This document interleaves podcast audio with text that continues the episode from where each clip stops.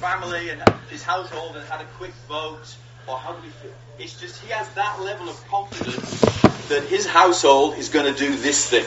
Amen. So it's, even without asking them, he is stating, "My household, we're going to we're going to follow the Lord." And uh, that, that to me is an inspiring, an inspiring thing to have. And um, you know, this this idea of a household comes uh, throughout the whole of kind of God's history of, of reaching out to people. Obviously starts back in um, uh, with uh, with Abraham in Genesis 17. Genesis 17:23, very briefly, it says, "On that day, Abraham took his son Ishmael and all those born in his household that bought with his money, every male in his household, and circumcised them, as God told him." So, again, he, he basically decided his household was going to get circumcised, and they all just did it, okay? That's not the same as shall we all go to McDonald's, okay? That's kind of a bit more intense than that. Again, this sense of a, a unity, of purpose, of heart, where with, there's a leader, but there's a real acting as one. Know, in uh, Genesis 18, 18, it says, Abraham will surely become a great and powerful nation, and all nations on earth will be blessed through him, for I have chosen him so that he will direct his children and his household after him to keep the way of the Lord by doing what is right and just, so that the Lord will bring about for Abraham what he has promised him. Again, this, this idea in God's mind, and I'm going to direct Abraham, and then he is going to direct his children and his household. So this again, this idea of God's plan seems to involve not just mum or dad, but collectively working as a, a whole household. I don't know ever, ever, if you've ever really thought about your family in that kind of way. Sometimes as parents we think about there's this child and they've got those problems, and there's that child and they've got these problems, and we think we, we can think about things kind of per child. Mm-hmm. But I want us to think about household.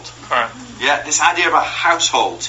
Um, you know, God does amazing things to households. You know, in 1 Chronicles 13, 14, it says, The ark of God remained with the family of Obed-Edom in his house for three months, and the Lord blessed his household and everything he had.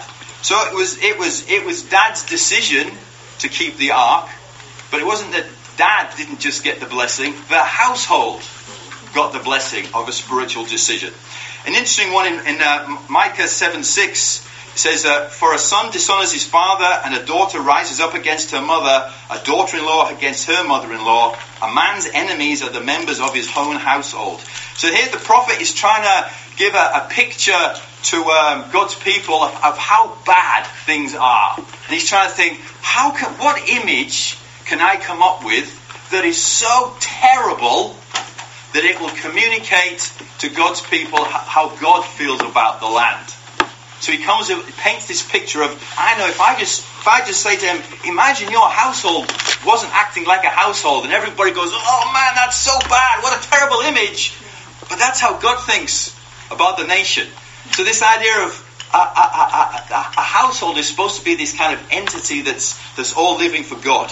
Um, and we, we, go into the New Testament. Now, very brief, briefly, John 4 53, it talks about the royal official and his whole household believed. In Acts 11 14, we talk about Cornelius and his, his whole household will be saved. Acts 16 15, we talk about Lydia and the member, members of her household were, were baptized. Again, not, not the child of, the household was baptized. You know, in Acts 18.8, talk about Crispus, the synagogue leader, and, and his entire household believed in the Lord. And 1 Corinthians uh, 1.16, Paul's talking about, yes, I went and I baptized the household of Stephanas. Stephanas. So this idea of not just individuals, but a household. Mm-hmm. And the great thing we get to be as parents is we get to lead not individual children, we get to lead a household. Yeah, so I don't know whether, if you ever thought about this, maybe you had, or you had a dream, and that dream is still vibrant, or maybe the dream's kind of waned a bit through, it's actually quite difficult, or maybe some bad experiences. I really want us to get that dream back. The dream of a household uh, where we work as one for the Lord. Know, that's an exciting, exciting thing. Amen. Amen. You with me on that? Yeah. Okay, I think that's a great goal to have. Um, so as we look at, we're going to look at a couple of scriptures tonight. Um, I appreciate we're all in different places. Um, uh, maybe some of us don't even have kids yet, we're just kind of dreaming the dream, okay? Or maybe you're ba- babies or toddlers or infants or juniors or preteens or teens or maybe your kids are now adults. Who knows, okay? We're still parents. Yeah. And that's what's exciting. And we still have this dream about the household. So that's really what I want us to capture tonight. Um, and a, a class about often parent. I've been to parenting classes where, where in going in, I'm, I'm looking for my child has a problem. I need help with that problem. Okay. Let's not think about that right now. Okay. I really want us to open wide our hearts as the parents, as the leaders of the household. Um, certainly, absolutely, in the Q and A, we can talk about the the one specific thing that if you did would turn your child around, as if such a thing exists. Okay, Right. um, but the biggest thing in our household is the leaders of the household, and, and us really having our hearts in the right place and really understanding our role in being leaders of the household. Okay, Yeah. so let's let's set aside all the questions we've got to solve our kids and all their problems. Let's open wide our hearts as the leaders of these household. Amen? Amen. Okay, let's turn to Deuteronomy 6. You can't have a parenting class without talking about Deuteronomy 6 Amen.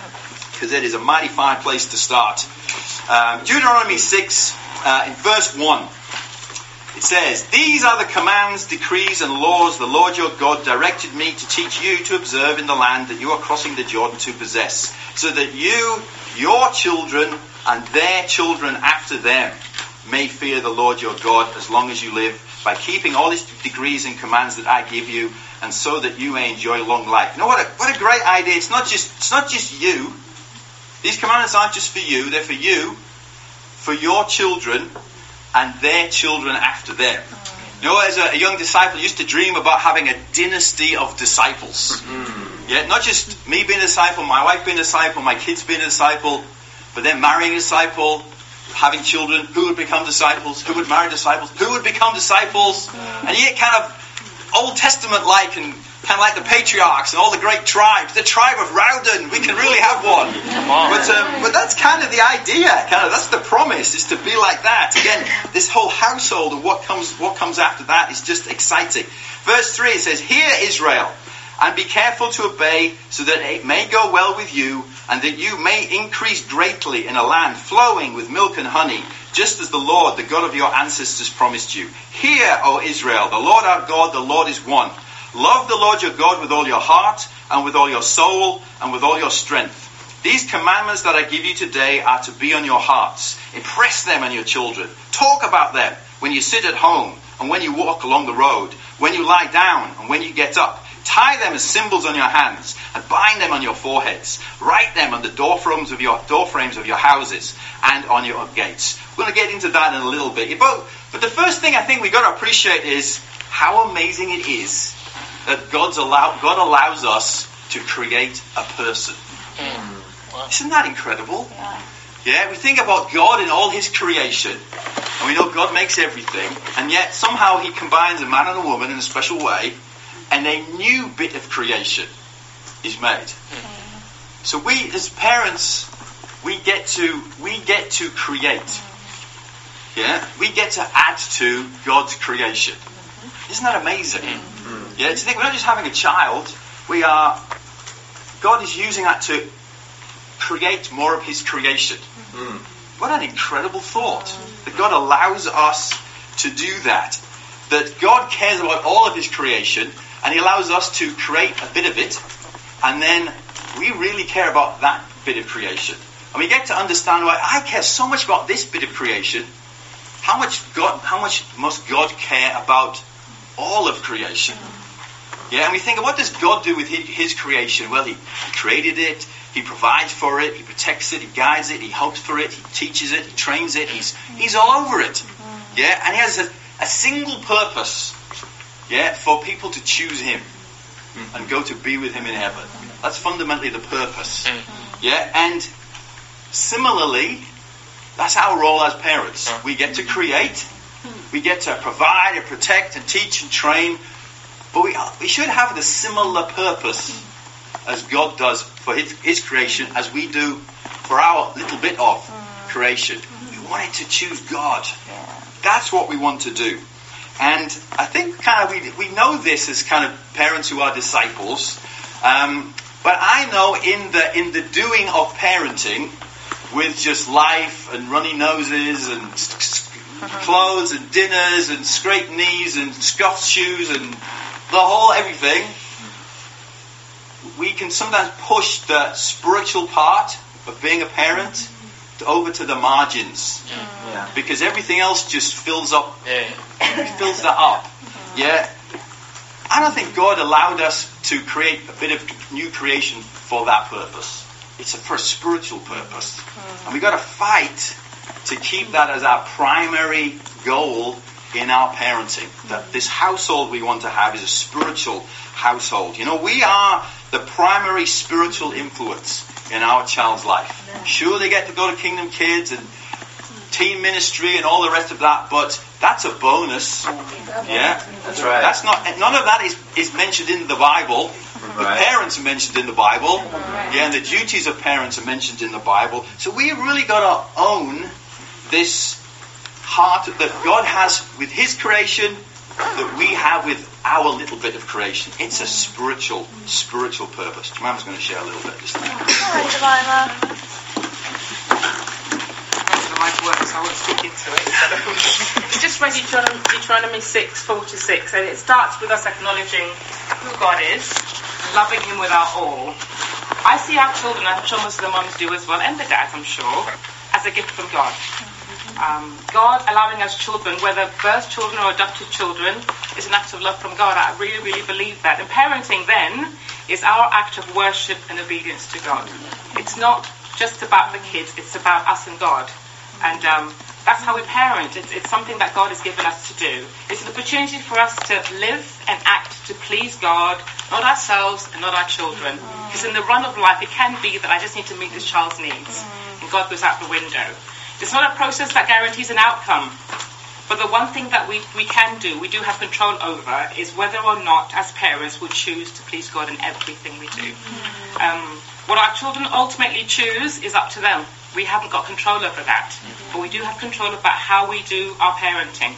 And if we do it to please God, it, it makes a difference. Mm-hmm. We have a huge influence.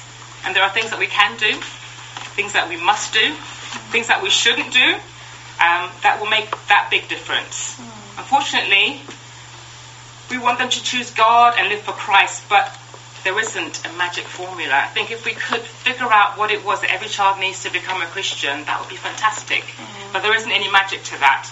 And our joy must primarily come from pleasing God in whatever we do with our yeah. kids. It's, it's, the focus of pleasing God. I often think about the parable of the talents or the, or the, the, the um, bags of loaned money and how God gave everyone their, their money or their talent according to their abilities. Someone got five, someone got two, someone got one. The five person, the two person, I think were really grateful for what they'd been given. And so they went and they did their best with it. And when the, the master came back, this is in Matthew 25 if you want to read it sometime, they gave the master back double, more than the master had given them. The second, the, the third one though, who had the one, I think he, he that, that one, according to the Bible, was equivalent of 20 years of a person's wage. So it wasn't, the one wasn't little. It was quite a big lot. But that person wasn't that grateful. They didn't think God had given them anything. That was their ability, but they didn't realize that. They were ungrateful. They questioned their master's motives. I think God, our kids are an act of love from him, so his motives are love. This person didn't do that. Um, God always does things out of love for us, and our children, however difficult it is to parent them, show us God's heart of love. And if we'll be grateful enough to look and to search and to find God's act of love in our kids, it'll make such a big difference for us. Yep. Amen. Amen. Yeah, thanks. So getting back to uh, Deuteronomy uh, 6 here, you know, the first part, um, 4 to 6, as Jemima says, it's, it's, it's really about starting with acknowledging who God is and, and loving Him with our all. Okay, so that's kind of the prerequisite. Even before they start talking about being a parent, that's the kind of initial conditions for parenting is we acknowledge who God is and we're going to give Him our all. And then it gets onto in um, uh, in, in verse seven talks about impress, and that's kind of not impress as in be cool, although His dads are no good at being cool, okay? Amen. Isn't that right? Yeah. Amen. But impress, in terms, you think about impress, you kind of, you have a, you have a, a shape and you push it into something and you remove the shape and that image of what you had is now left behind. Mm. Yeah, and the other thing. That's what it, to impress means. And, and, and um, the scriptures talk about that's what we are to impress our children. Impress them on your children. Yeah, so it's almost it's almost a physical connotation. Yeah, it's not a physical. Before we go and press the Bible into our children, no. Um, but it's but it's that kind of level of we're, we're that determined, we're that serious. We're going to do whatever it takes to impress the the the, the, the Word of God on into our children. You know, that's a very intentional act. Yeah, and and, a, and a, a lot of parenting, biblical parenting, is being intentional.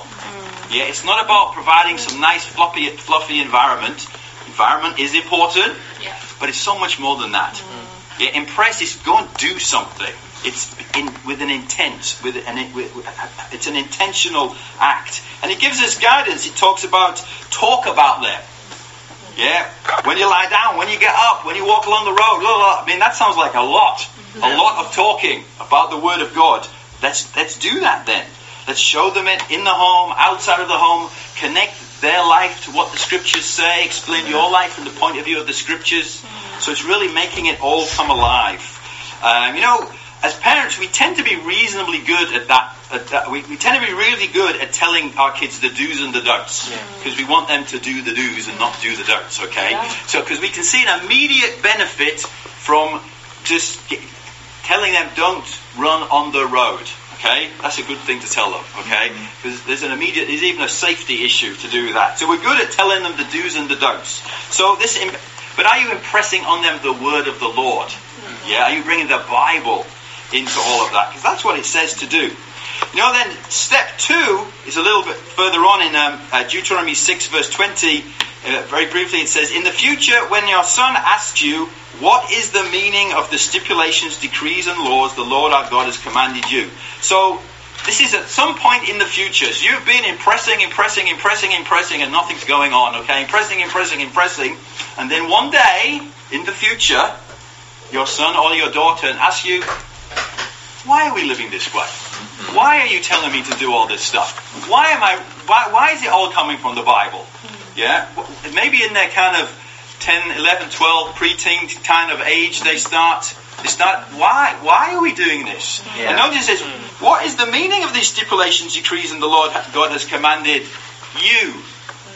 Not commanded me or mm. commanded us. Why is your faith affecting my life? Mm. Yeah, that's it's a good day when our kids start to ask that kind of a question. And then it gives us what the answer in 20, verse 21. It says, Tell him, we were slaves of Pharaoh in Egypt, but the Lord God brought us out of Egypt with a mighty hand. Before our eyes, the Lord sent signs and wonders, great and terrible, on Egypt and Pharaoh, on, on Egypt and Pharaoh and his whole household, but brought us out from there to bring us in and give us the land he promised on oath to our ancestors. The Lord commanded us to obey all these decrees and to fear the Lord our God so that we might always prosper and be kept alive, as is the case today. So the question of is why, why are we doing, why are we being forced to live this way? Yeah? The answer is let me tell you about God. Yeah. Right. Amen. Let me tell you about God, hmm. who's the reason we're living this way. Not just with I know one of the one of the phrases parents use when kids ask why is because I told you so. That's not a good answer.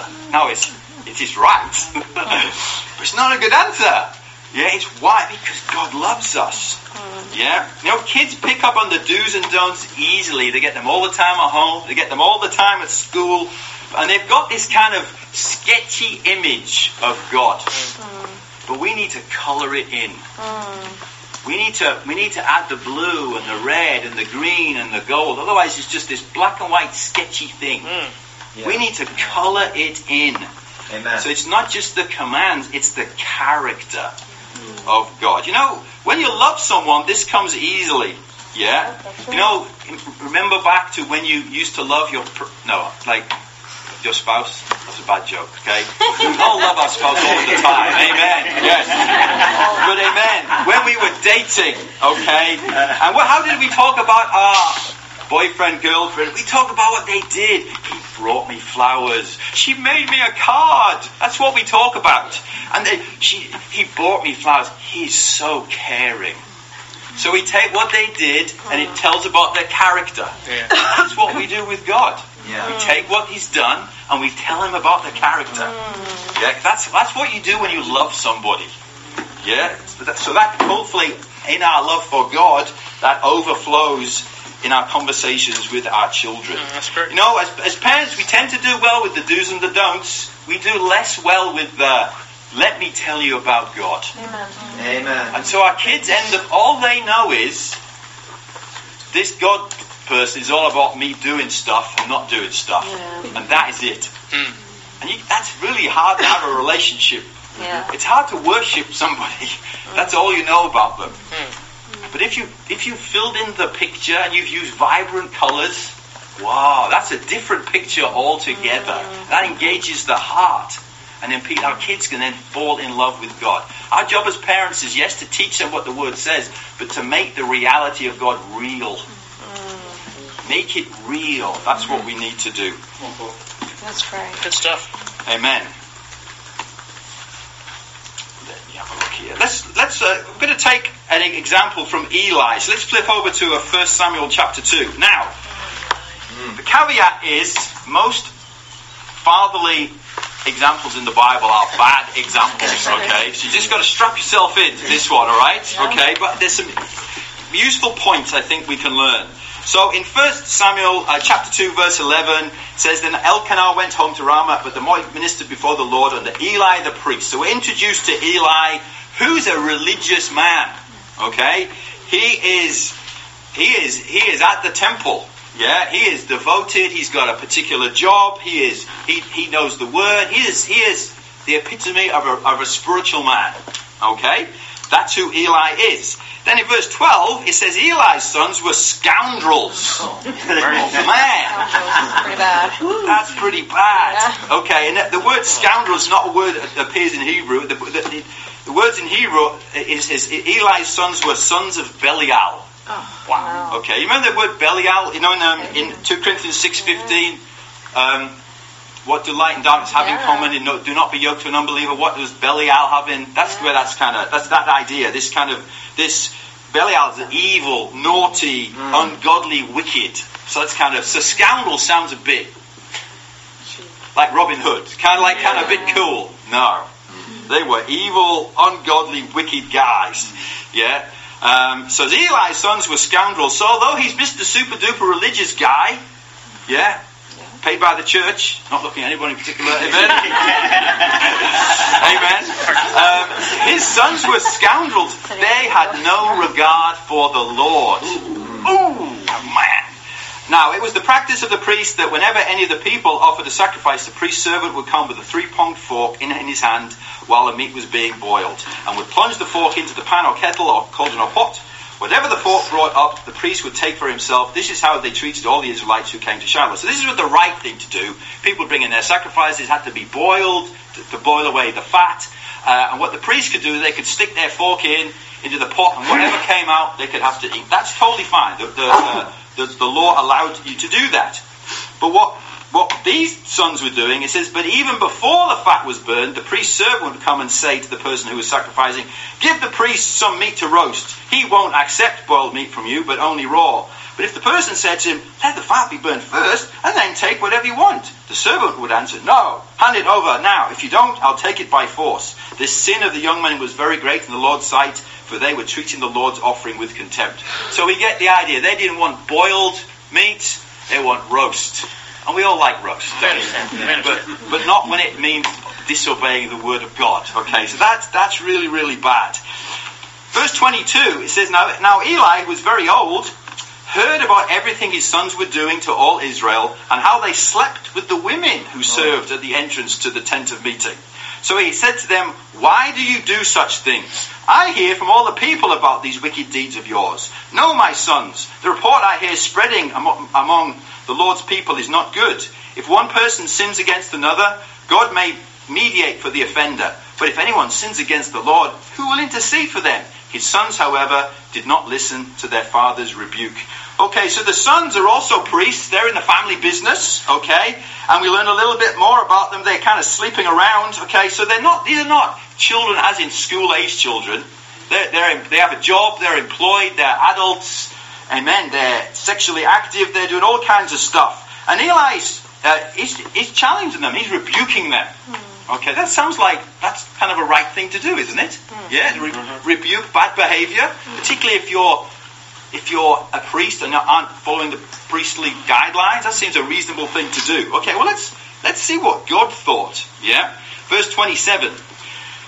Now a man of God came to Eli and said to him, This is what the Lord says. Did I not clearly reveal myself to your ancestors' family when they were in Egypt under Pharaoh? I chose your ancestor out of all the tribes of Israel to be my priest, to go up to my altar to burn incense, and to wear an ephod in my presence. I also gave your ancestors' family all the food offerings presented by the Israelites. Why do you scorn my sacrifice and offering that I prescribe for my dwelling?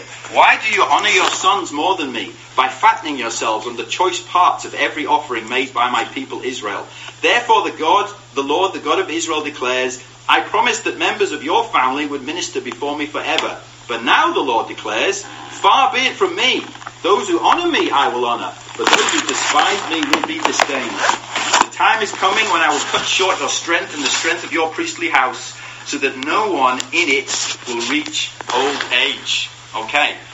This is a strong message coming from the Lord. He said, but wait a minute. Hasn't he kind of challenged his sons? He didn't do nothing. He's rebuked them. He's challenged them.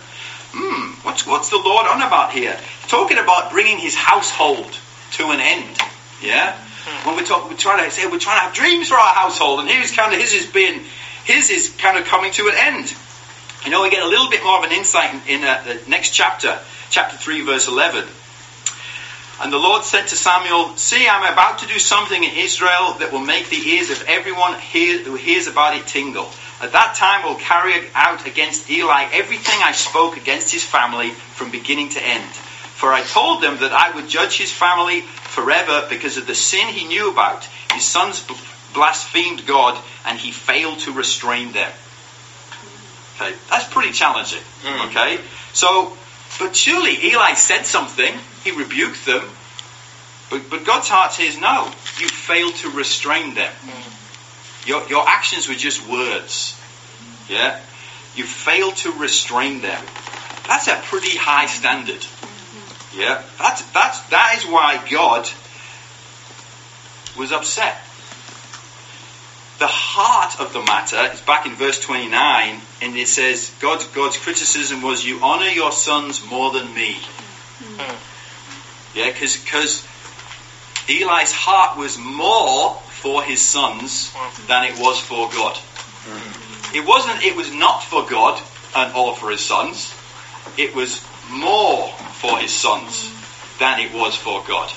And because of that, yes, he rebuked his kids, but he didn't have the indignance. He didn't follow through to the level that God had expected him to. You know, that's a challenge for us as parents we love our kids, don't we? Yeah. Yep. Yeah. Who knows where their kid is right now? okay, there's a worrying lack of hands here. Okay, but amen. We like we love them. They're part. They're our creation. We love them, and that's right and that's proper. The challenge is to love God more. Yeah. To love God more yeah. than our than our children. Because otherwise, we get the same fate as Eli, which is a scary, scary thought. Let's over in, let's get Jesus' perspective on all of this. Yeah, Matthew 10. Matthew 10:34 it says do not suppose that I have come to bring peace to the earth I did not come to bring peace but a sword for I have come to turn a man against his father, a daughter against her mother, a daughter-in-law against her mother-in-law. A man's enemies will be the members of his own household. Anyone who loves their father or mother more than me is not worthy of me. Anyone who loves their son or daughter more than me is not worthy of me. Whoever does not take up their cross and follow me is not worthy of me. Whoever finds their life will lose it, and whoever loses their life for my sake will find it. This is a challenging scripture. Okay, it's Jesus kind of saying, You think I've come to bring peace? I haven't brought peace. I brought a sword. Hmm. Whoa. And he talks about, I have come to turn a man against his father, a daughter against her mother, a daughter-in-law against her mother-in-law. Wait a minute. Aren't we supposed to be having lovely, doubly households? Mm-hmm. And then Jesus comes along and hands out swords in the middle of the household, so we all start fighting one another. Yeah? Like, what is going on? A man's enemies will be the members of his own household. What? But I think the point he's trying to make is uh, is the same one that God was trying to make to Eli. In fact, he uses the same pattern of words. You know, God's criticism of Eli was, You honor your sons more than me. Jesus is, You loved their son or daughter more than me. Hmm. It gives us a little insight when Jesus is saying, Love their sons and daughter more than me as a parent. What does that mean? Well, we can relate it back to Eli's story and Eli's lack of conviction in restraining his his, his children. Mm-hmm. Yeah? This is challenging stuff. This mm-hmm. challenges me. But this is what the Word of God says. Yeah? Mm-hmm. So I think for all of us, it's really understanding, in the words of Jesus, do we want peace? Who likes to come home at the end of the long day and just find a peaceful house? Oh, yeah. Oh, yeah. Absolutely. Yeah. Can we have an amen on that? Yeah. Already. I mean, who doesn't want that? Yeah, a peaceful house, everything's tidy. The kids run to the door and say, "Hello, Daddy," or "Hello, Mummy." I've been a good boy and I've been a good girl. who doesn't want that? Made dinner. Yeah, a peace, a peaceful house. But the, the thing about peace is you can have peace through compromise, hmm. Or you can have peace through righteousness. Jesus is saying it's peace through righteousness. The challenge with peace through righteousness, you have to fight for it some of the time. And if we love peace, we don't tend to fight. Yeah? You with me? Yeah. Yeah. So this is what I really want us to keep in mind and think about as kind of as as parents. Again, it starts with us and our own hearts. Yes, I love God. Yes, I love my kids. Is it do we clearly love God more? Because if we don't, we will compromise. If we will compromise on actually being the best parents we can be by trying to be the best parents we can be. You know, understand what I mean? Yeah. It's wow. Do I really love God more than my kids? These words of Jesus, after reading them about Eli, really, it's quite shocking. Yeah. Yeah, it's quite shocking because we we think about loves their son or daughter more than me. No, no, no, I don't do that, Lord. But then say, well, how do you restrain your kids? Ooh, okay, that's bringing it a bit too close to home. Yeah. What, what standards do I have? What am I willing to do? How far am I willing to go in order to really help my kids understand righteousness? At the end of the day, it's their choice. Right. But what am I doing? How wholehearted am I in that particular process? Some things to, for us to think about. Amen? Yep. Okay. I know I've talked a lot of kind of about principles. I really do feel like these are the core principles of having a godly household. Okay. Um, and um, but uh, we've invited our children just to uh, think about some perspectives they've had again as adults now looking back to their childhood, what we probably accidentally ended up doing that have helped them get to where they are. So Naomi, you'd like to start? Amen. Well, it's such a privilege for me. I'm, I'm so happy that my parents are here because I just love them so much. And um, it's really inspiring to hear what you were saying about the reasons why you parent in the way you do. But I wanted to share a bit of um, some of the things that I think they've done that have helped me to become the person I am. I'm not saying that I'm this perfect person because as you know, I'm really not. Um, but I think some of the things that they've done have really helped me to grow and Amen. um, and God is still trying to help me in those ways. But hopefully that these will help you. Um, Come on. so one of the things that I think they've they've really helped me with is becoming confident in their love for me, um, and I think they practically did that in quite a few ways. My love language is quality time, and I think they gave me so much of that. So me and my mum, my mum's a busy lady. She's a dentist. She works part time. She does so much stuff at the church as well. But she made the time to talk to me and listen to me. And I remember she she said when I was little, she used to just talk to me when I couldn't even talk back. um, but we used to go out for pudding after dinner sometimes, and we just sit and we talk. And she was so busy, and there was a time where she was ill, like she would get really fatigued. Um, but she still made the time to spend time with me. And I think knowing that she was there to listen and for me to talk to gives me so much security in my in her love for me. Um, and with my dad, um, we had this regular, it was like a weekly Costa time, um, where after school we'd go and sit in Costa and we'd just talk. And it would be such a variety of topics, there wouldn't be any agenda, but I would be able to offload about my insecurities in school or about guys or just about what I was feeling. And I think um, having a safe place allowed me to become completely confident to tell him anything. And I think, like, for so many girls, there's such a temptation from the world to get that security from a guy. But I think having dad there, being that person, allowed me to be secure enough not to feel like I have to always go after that. Um, I think also to mother and daughter retreats, my mum always, we always went, like every single time, and that communicated this is an important thing. My relationship with you is important. Um, my I, I also I love all the love languages. I think I'm fine. um, but I love hugs. When like as I got older, I would love having a hug, and my, that's not my mum's love language. Like she she didn't get that many hugs when she was growing up. Um, but I saw that she changed so that I would feel loved.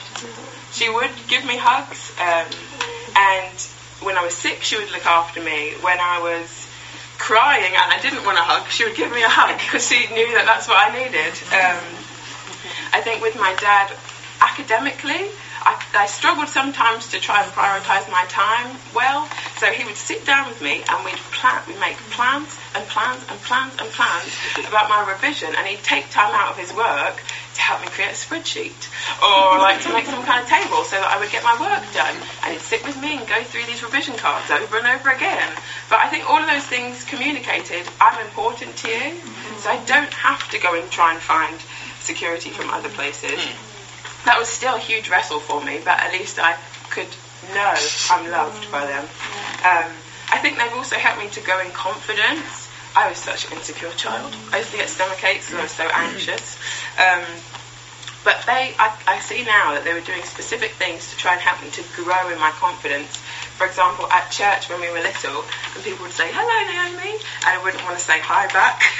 um, me not saying anything wouldn't be acceptable. So if I didn't say hi, my dad would take me and take me to a corner and then say, like, can you say hi? And this is why, can you say hi? And then he'd make sure we go back and I say hi. Um, but that teaches me it's important for me to, to say hello back and there's a respect of that. And now, and now I feel like oh, I'm totally fine to say hi. Um, so I think it, it helped me. Um, they got me to step out of my comfort zone. So music was a big thing in our household, and I, I played musical instruments, and you have to do the grades, and you have to go and perform in front of an examiner in, in places, and I never wanted to do them. Every single time I used to go in and come out crying every time. and, and then when we'd start the grade again for the next grade, I'd be sitting at the piano feeling, I can't do this, I can't do this, Dad, I want to give up at seven. and um, they'd sit there and they'd, they'd work with me because it was important that I did things outside of my comfort zone. Um, and I think I learned a lot from that. They, they sent us away to our grandparents for a week every summer, and it was fun, but there were times where I was kind of scared of my grandma because she had quite a loud voice at times and she would shout sometimes and I would feel like, why have they sent us here? and uh, me and Daniel would cry ourselves to sleep a couple of times. um, but my grandma is amazing. It's just my perspective at that point. Um, but I think sending us away so we would we would learn together was helpful. And now my relationship with my grandparents is amazing and I feel confident in that because they allowed that to happen. Um, and then a practical example, when we used to go to the park, my, when I climbed some kind of apparatus, my dad would stand there and say, jump, Naomi. and I'd feel like, I can't jump. But he'd say, come on, jump, trust me. And, and I'd do that. And he's later told me why he did that was to help me to learn to trust, to grow in this confidence. Um, and, and that has really helped me to grow up as, as um, a woman. Um, they've also helped me to appreciate church as being an important thing. So throughout my life, from day zero to now, we prioritise church. On a Sunday, we go to church. We're all in a car. Yes, we're running around like crazy hooligans 10 minutes before to try and make sure we're on time. Um, but we're, we're there and we, we go. And my parents are always there a little bit early to try and serve in some way. So that was the norm for me. Um, when I went to sleepovers, which were a huge priority for me because I was so insecure, yes, they'd allow me to go, but the expectation is that you're at church on Sunday and they were going to help me to get there. Um, and for some of us who, for some of you guys who have children who are like deciding university places, um, that was quite an important decision for me. And there's so many unis across the UK where I could go to to study physiotherapy, but I sat down with my dad and he encouraged me to make this spreadsheet again. Um, uh, he encouraged me to make this table of all the universities that do physiotherapy, then where where's the closest church and how far is it away from the university? Um, not in some legalistic way you have to go to church, but because I have to be with the body. Like I will starve and I will die if I'm not with it. But he, they, they allowed me to understand that through my whole life. Um, and the reason for coming to Birmingham was, was for spiritual reasons, and that was facilitated by them. Um, thank you. yes, thank you. um, they, they also really encouraged me to build godly relationships with other people of my age. Um, so teen camps and pre-teen camps were every year I could go to one, I went to one. Um, this is going to be the first year I haven't been to a camp since I don't know when I was 12, 11. Um, and I understand now that they're really. I mean, I didn't think about the fact that they were expensive, but they are. But I appreciate the sacrifice that they made to make sure I was there because that has helped me to become a disciple. Like the, the friendships that I made there are still my closest friends, and and there's such a pull from the world, especially as an insecure person, such a pull to be, be like my friends. So I needed something. I needed other people trying to find God to help me because I wasn't going to make it alone. And um, them sending me to preteen and teen camps, even when I was nervous, very nervous about going to them. Um, has helped me to become a disciple, and I realised that they sacrificed to to allow me to do that. Um, and then when my friends were getting baptized, they would allow me to go and travel somewhere to go see they, them getting baptized. Or some of my friends who live in Liverpool or Surrey, um, it would it would cost some money to get to their house on a train, but they'd allow me to go. And not only did that teach me that they respect me enough to let me go somewhere far away, which made me feel pretty good, um, but it also helped me to maintain friendships with people who are going about God, um, which really has helped me to become a disciple and stay a disciple. Um, and and when I was studying the Bible, they I appreciate the fact that they never pushed me, never. I decided to study the Bible off my own back, which was actually out of insecurity, but it wasn't to do with them. Um, but then when I was studying the Bible, they weren't like in my face, in my face about it. They allowed me to develop my own conviction. So I know 100% I did not make that decision because of them. Yes, because of them, because they facilitated my whole life and tried to help me to get there, but not because they orchestrated it that you have to do this. Um, which gives me so much security in the decision. Amen. And when my aunties or my relatives are like, "Oh, you do it, ju- you did it just because your parents did," I'd be like, "No, I didn't." and, um, and and I appreciate that. Um, and lastly, what what has helped me um, about them is that they've allowed me to develop faith and a commitment to the Word. Like when I when I have an issue now, I, I know that the Bible will help me, and I think that's a lot to do with what they've they've done in our relationship.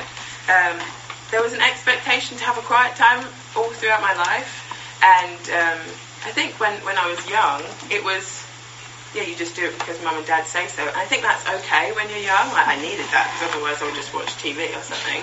Um, but seeing them have their own quiet times, coming downstairs and seeing dad singing and and praying and reading and seeing mum in the kitchen before work reading makes it a normal thing for me. So learning about having a quiet time when I was studying the Bible wasn't an abnormal thing. It was a, an expectation. Um, we sing when we're in the car. We sing songs to God. Um, we were encouraged to go and look in the Bible or pray about different topics. Um, and when I had questions, I could ask them about what they understood the scriptures to mean in our Costa times or in our pudding times. Um, but it always came back to the word, and even hearing you guys share up here, it makes me so much so confident in in you guys, in your relationship with each other. I think the word is involved in that, and and it makes me excited for my present and my future because I see what people living for God looks like, like that their marriage is continuing when everyone else's is not. Um, um, when they love people and they're hospitable, I see that it works, and that, that is from the Word. So, yeah, I, I think that's the biggest thing that they've helped me to have faith in God and have faith in the Word. Um, but yeah.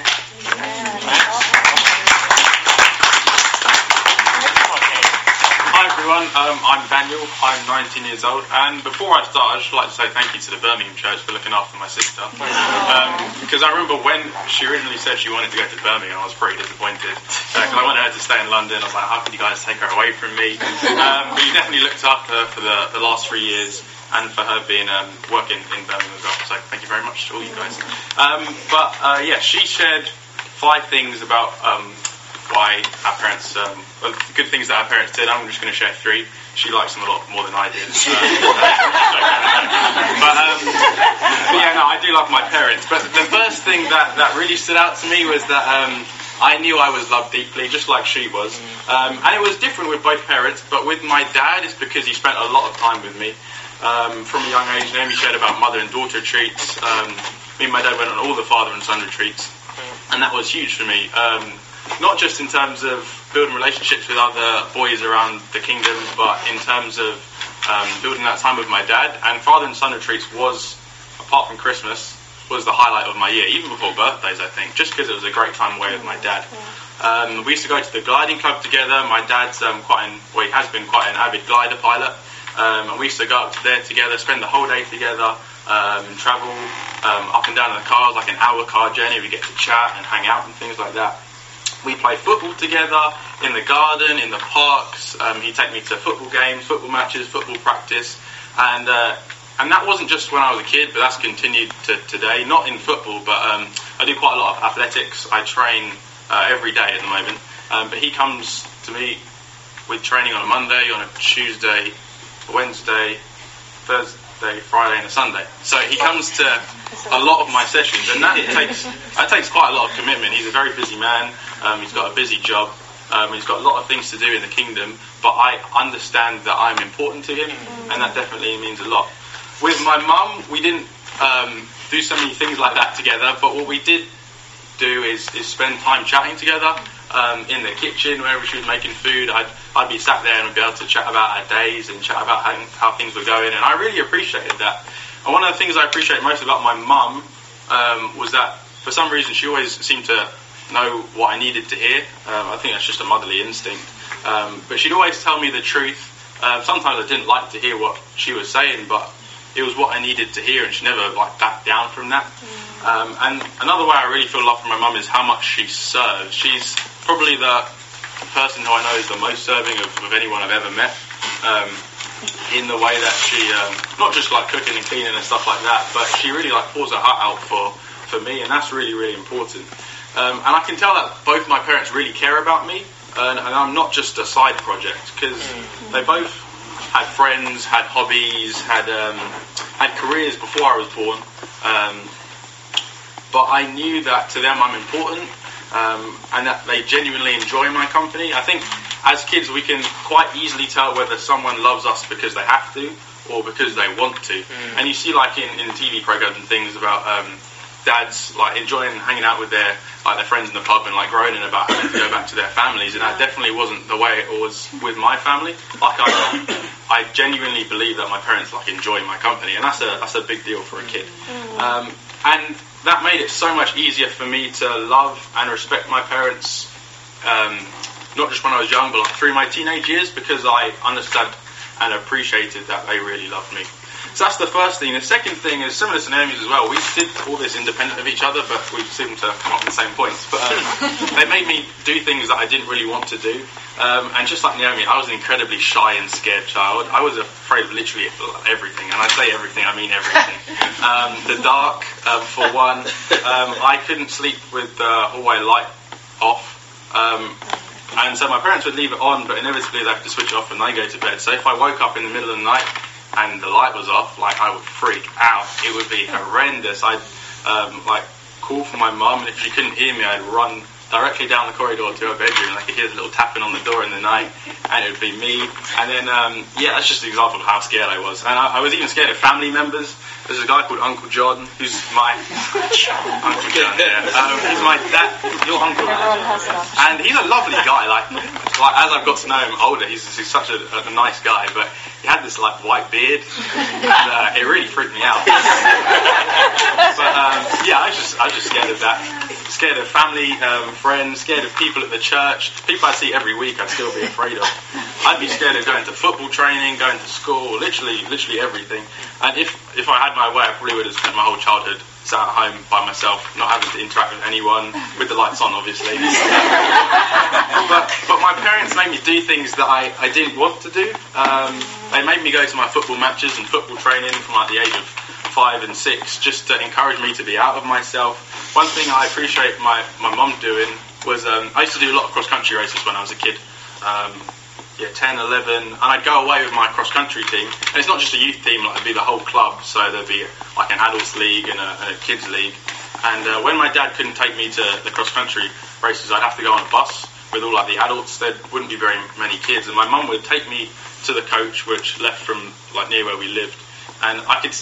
She could see on me that like the visible distress I was in about having to get on this bus and go to this race, um, and I could see the distress on her face because she didn't like I could tell she didn't want to like let me go and let me go out of her care, but but she let me go because she realised I like I needed that, and that was that was something that that although she didn't want it to do it, like the benefits of that would outweigh outweigh like the costs.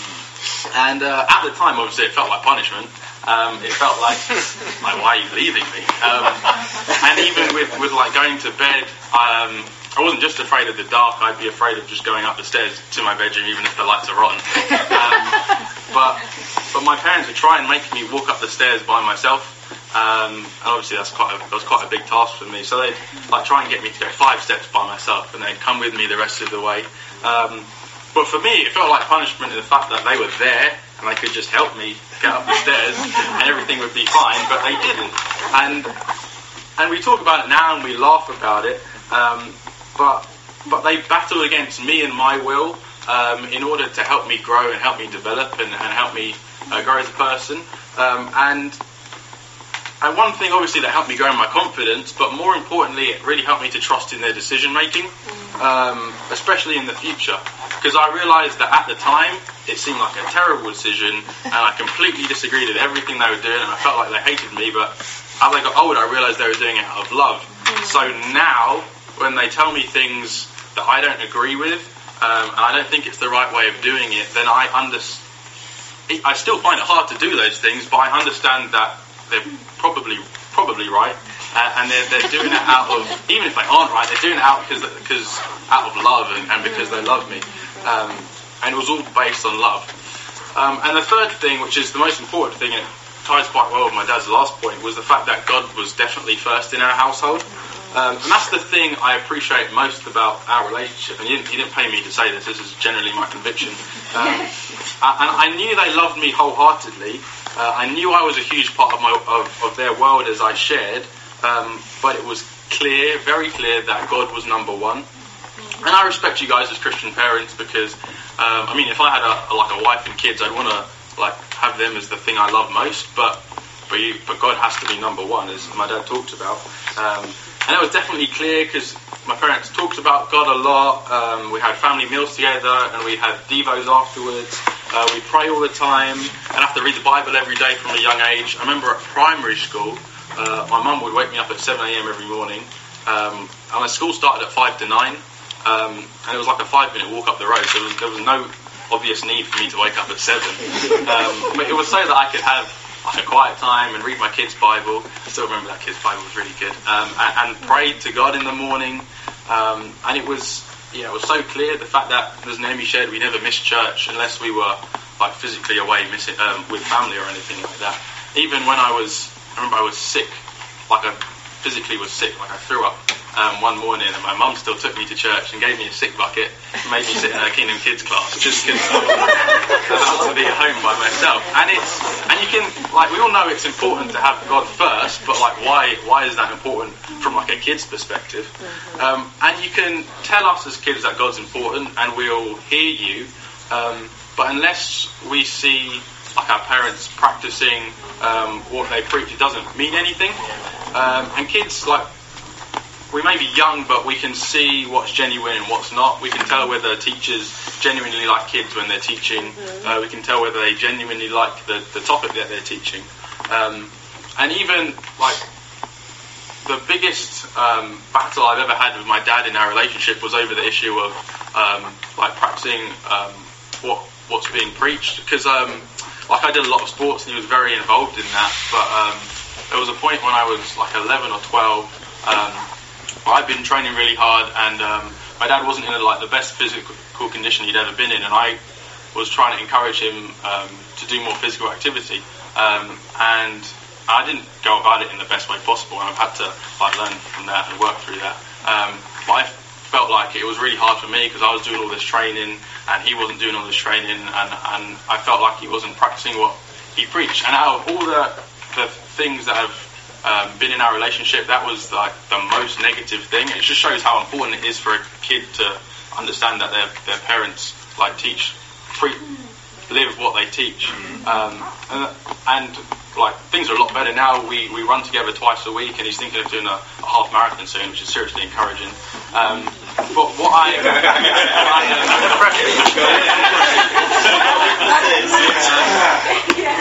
but, but what I'm grateful for that my my parents, I feel like they 100% practiced um, that God comes first.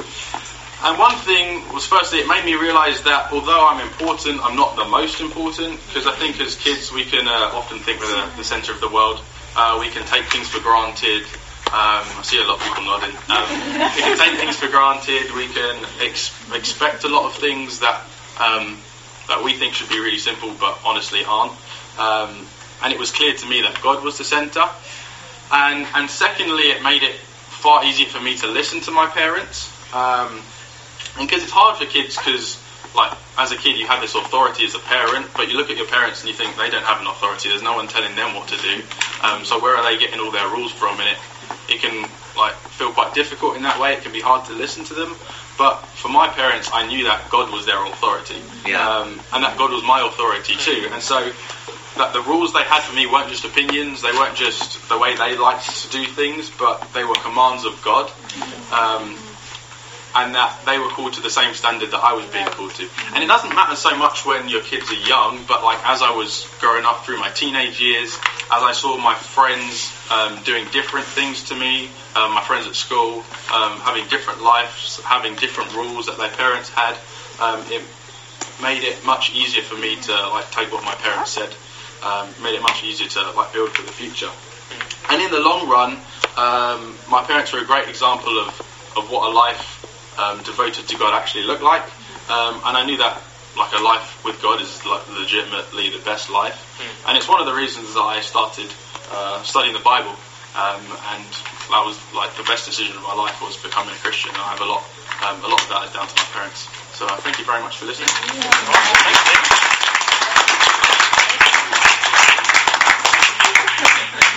So in Acts 16:31 it says, "They replied, Believe in the Lord Jesus, and you will be saved, you and your household." Then they spoke the word of the Lord to him and to all the others in his house. At that hour of the night, the jailer took them and washed their wounds. Then immediately he and all his household were baptized. The jailer brought them into his house and set a meal before them. He was filled with joy because he had come to believe in God, he and his whole household. Now, if, if we leave you with anything about this, let's have a dream. Hmm. Yeah. Our whole household. Yeah. God can do that. Hopefully, some of the things we've shared and the children have shared can really help us. Let's start with the dream. Let's work on the practicalities in the heart. And let's see what God will do. Amen. Awesome. Oh, well, thanks uh, to the Rowden family. That was that was fantastic. Yes, um, awesome. uh, time is of the essence. We only have this place till seven. So what I think we could do is at this point let the Rowden family go through, get a drink, get a bite to eat, and then we're going to put four chairs up here, and then we'll just follow them.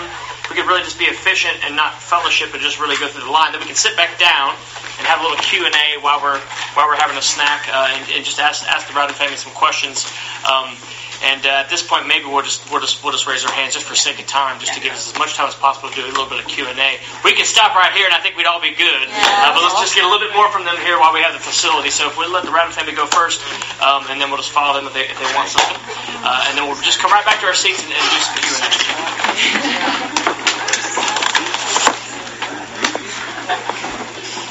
A.